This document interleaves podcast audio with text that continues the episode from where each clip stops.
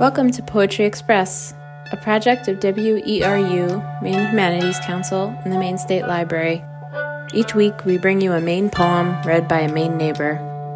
This week's poem is I Can't Stop Saving My Father's Voicemails by Amanda Detman. I can't stop saving my father's voicemails, telling him I'll play these at your funeral someday. Be funnier. I can't stop staring at the 70 year old woman with the loose buttermilk hair bun who licks a slice of cheesecake all by herself on a Wednesday afternoon. What a lucky fork. I can't stop eating lonely.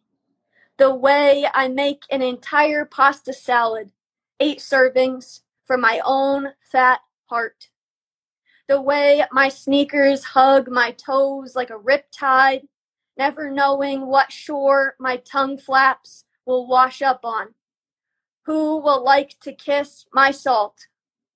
I can't stop hunting for bookstores. I've been to over a hundred now in New York City, true story. And it still feels like I'm skinning my knees with stories for the first time. Tonight, I am going to a party.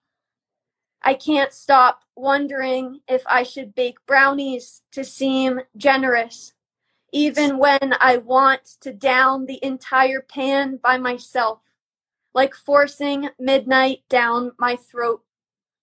Did my grandmother bake brownies at her first party after a pandemic?